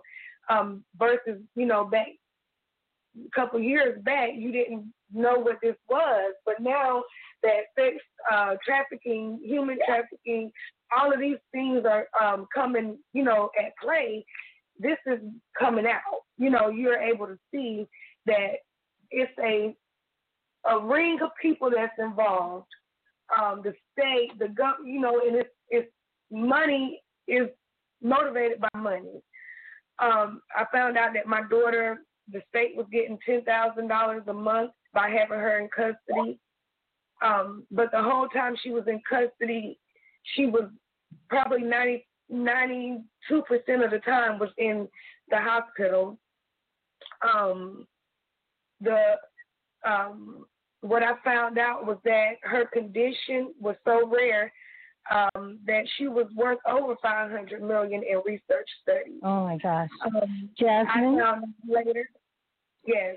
Uh, I think we have like 20 minutes left on the show, and I think it would be good to bring on Terri LaPoint as well because she reported on the story, and she probably has more to to say about other children who have been taken by the system. Would you be comfortable yes. with that? Yes, that's fine. And and you're certainly welcome to stay on and comment. I just want to bring her on as well.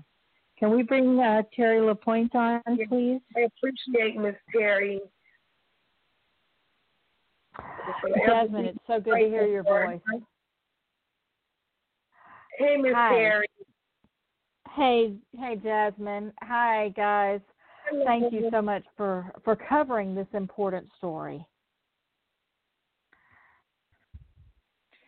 Can so you hear me?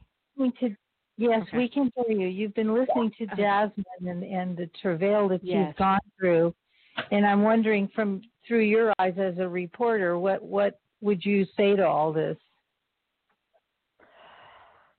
As horrific as this is, and as unimaginable this story is, unfortunately, it's not uncommon that children are taken and and bogus allegations put on parents for for the sake of medical research. Uh, when I first started hearing um, stories, uh, there was a story out of Boston, the Justina Pelletier story that I'd heard about before I was ever writing or researching any of this, and I thought it was an anomaly. I thought this this is something is really wrong because Child Protective Services only takes children away from horrible parents. That is what I truly believed. And when I started researching these stories, I found out that I could not have been, could not possibly have been more wrong. Nariah is a child that I will never forget. Absolutely will never forget. Her mother is a doting, loving, wonderful mother, caring mother, smart. And what happened to this family should never happen to anybody. But unfortunately, this kind of thing happens far too often in America. What I learned about Child Protective Services is that less than 16% of the children taken from their parents by Child Protective Services are taken for reasons of any kind of abuse. Only 17% of the allegations against parents are even substantiated. That's nationally. And then children who are wards of the state or who get into the foster care system are legally able to be used as medical lab rats or for medical drug testing, medical research without their parents' knowledge or consent. And and that is horrifying. How in the world could this happen in America? But it does. Children's hospitals are involved, and um, there's I've covered quite a number of stories of children who had a specific medical condition that somebody at that hospital happened to be doing a medical research study on, and then that child was taken from their parents. Um, many times on bogus allegations. The allegations against Jasmine, I was able to prove false in five minutes. It was very, very easy to prove to find the evidence that that Jasmine was not guilty of what they were accusing her of but it didn't seem to matter to the courts. And um, this is why it is so important that we have judicial accountability and why we need to have judges with integrity um, appointed and elected in our courts and family courts that don't even work like criminal courts. It's crazy. It's a whole new, a whole different system where parents are told the Constitution doesn't apply, and lies and manipulation and hearsay are the rule of the day. That's So- you always thought that if it was for their protection, and here we're learning that most of the charges are trumped up so that they can steal the Mhm.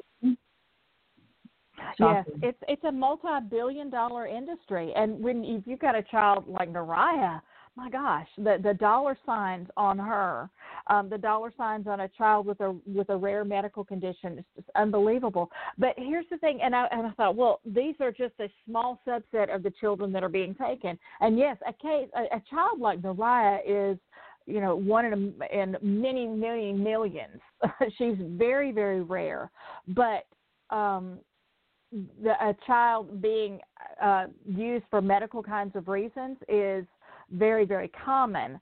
There are medical issues uh, in approximately 80% of the children in foster care.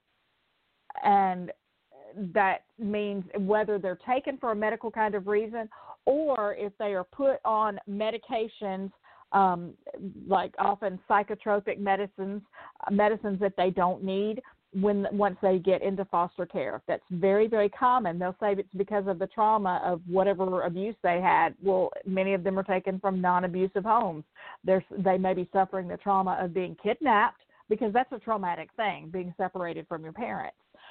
And but but they there's another factor here is that a child that is considered special needs is worth more to the foster care system than a healthy child.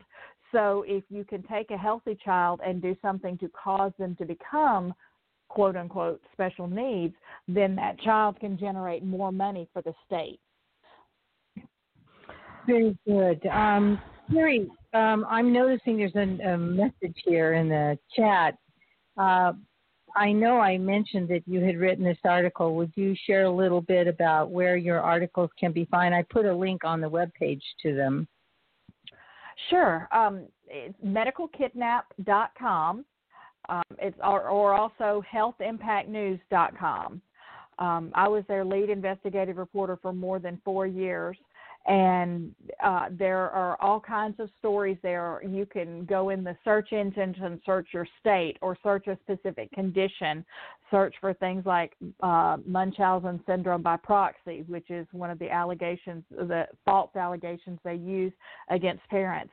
Search for articles on child abuse pediatricians who are in the hospitals who are funded through the state and, and through federal grants that uh, instead of by the hospital, whose job it is to decide whether something is truly abuse or not. But they tend to find abuse more often than not, and they are very much involved in many, many of these cases. Um, this the the website medicalkidnap.com has been in uh, um, around since the late 2014, and there are hundreds and hundreds and hundreds of stories um, that uh, uh, that can, people can can really research and find out what is going on. Um, there's you can search medical kidnapping when you can search that term just a Google search or on YouTube and find other stories of medical kidnap kinds of things. There's a Facebook group called Family Forward Project that's um, an attorney that fights for families um, from Tennessee, Connie Reguli, has that group, and it's um, more than 10,000 strong. And, and that group is really working on trying to work on legislation to change this, to protect families, to, so that nobody has to go through what Jasmine and Nariah have gone through. Again, that's something that um, that we we can fight for. We there are there's a lot of progress that's being made in talking to legislators um, and and educating people, educating the public, but much more has to be done. So I would encourage anybody to get involved. If you see something that seems like a medical kidnap kind of story, check into it, look into it, see what you can do. Have your audience um, can make phone calls or contact legislators, these kinds of things can really make a difference. And sometimes um, the public involvement is what is makes the difference in getting it between the child staying in the system or coming home. And we've seen that happen. And if you will, if you will send me a link to the uh, attorney and the legislative action being taken, I will post that on the page. Okay.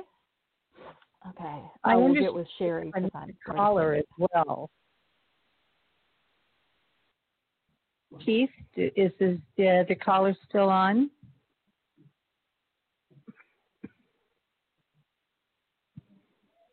Yes, no? Hello? I'm not hearing anything. I think we Yes. have the caller there, but Oh, there you are. Hello? Yeah. Uh, I apologize for the delay. I was just listening and uh, just trying to get a more uh, definitive, uh, you know, way to to display my information on, on what you're talking about. So I don't know. I, I, I just think it's a, a bit superficial at this point. Uh, but I enjoy listening, and uh, and I appreciate you bringing the information and the people that you have on display here. And uh, it's it's definitely confirmed a few things for me. Thank you.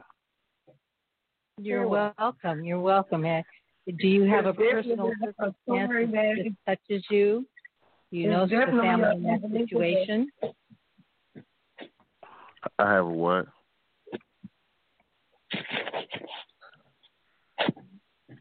Sorry, I can't hear you. Oh well, I, I was uh, trying to make out uh, one of the questions, but uh, I mean, uh, If you knew any family that's going through that, that that you reached out. Um, well, I have a lot of of a very large family.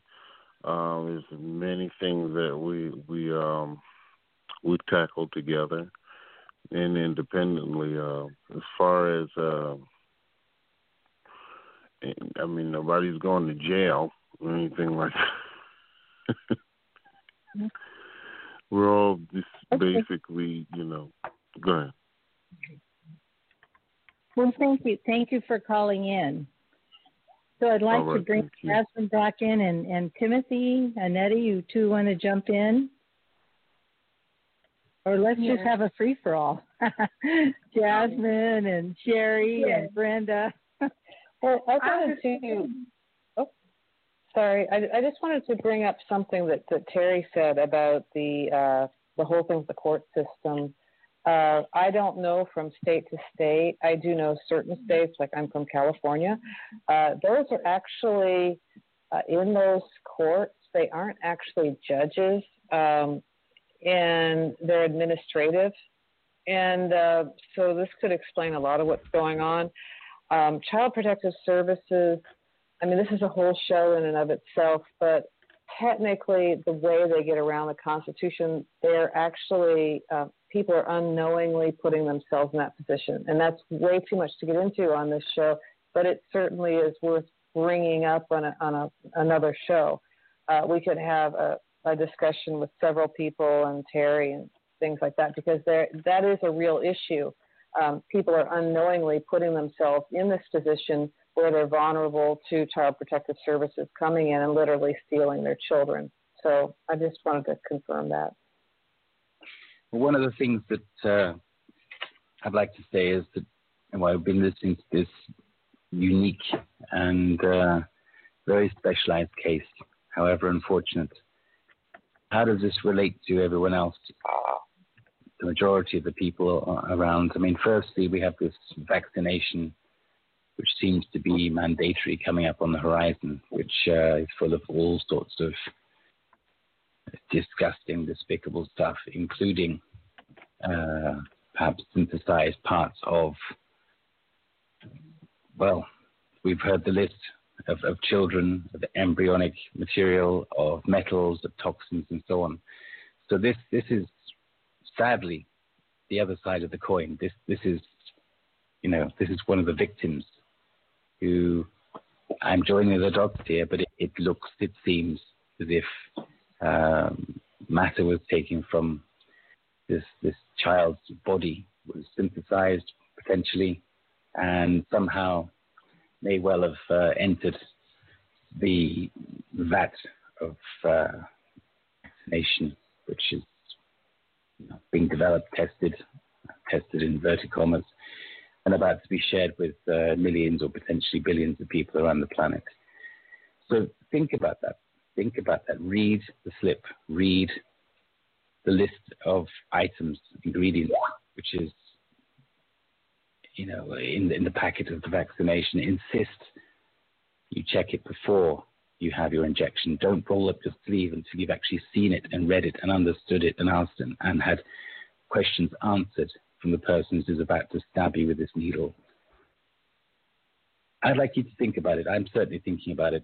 And uh, the other thing is that I, I, really want to say is that again, the you may think this is very special, unusual treatment the way that uh, this this young girl was singled out and abducted. But in Australia, for example, in New Zealand, I believe, and many other countries, a lot of emer- emergency legislation, emergency style legislation during this lockdown is to potentially take control of children. I've heard report in Australia that a child can go to school and if it's deemed important for that child to be taken into care during the day, whether they cough, splutter, sneeze, whatever it is they do, uh, they may not come home at night. They may be indefinitely locked up for, for a quarantine. And as we've seen, that can be extended. I'm not trying to scare people. I'm not trying to upset people. I'm just trying to say that this is a very real threat. And it's a time for us all to be very hyper aware, switch our radar on, and just check what's going on around us. So it's the somber way to end the show for me, but uh, that's what I wanted to say. Over to somebody else. Does anyone have any further?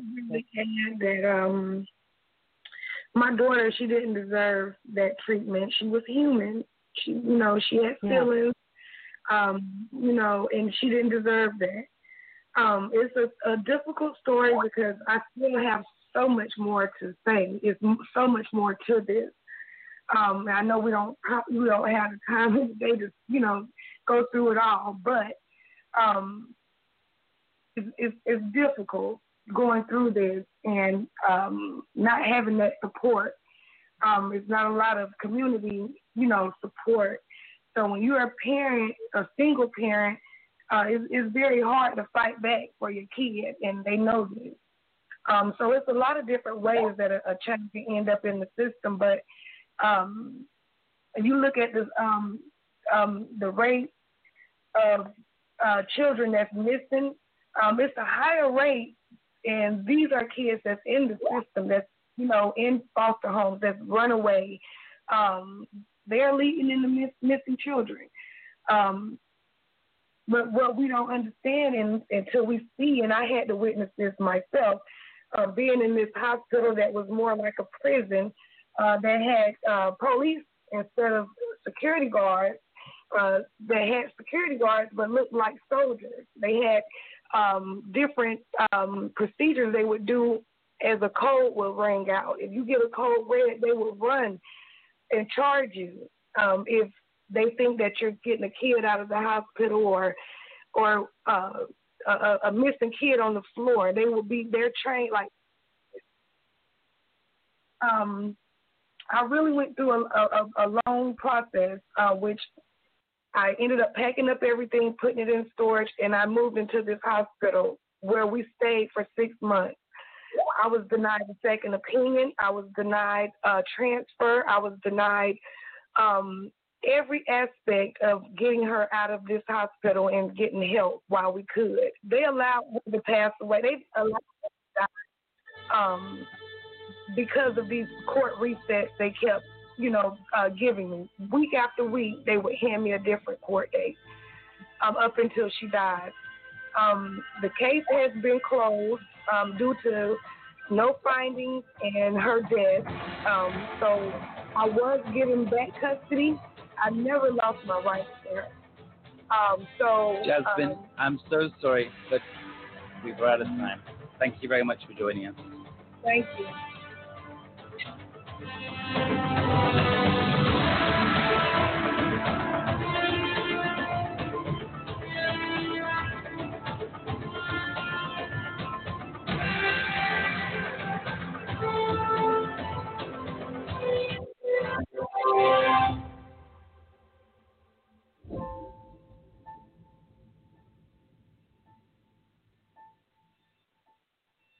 Hello, it is Ryan, and I was on a flight the other day playing one of my favorite social spin slot games on chumbacasino.com. I looked over the person sitting next to me, and you know what they were doing? They were also playing Chumba Casino. Coincidence? I think not. Everybody's loving having fun with it. Chumba Casino is home to hundreds of casino style games that you can play for free anytime, anywhere, even at 30,000 feet. So sign up now at chumbacasino.com to claim your free welcome bonus. That's chumbacasino.com and live the Chumba life. No purchase necessary. Group. Void prohibited by law. See terms and conditions. 18 plus.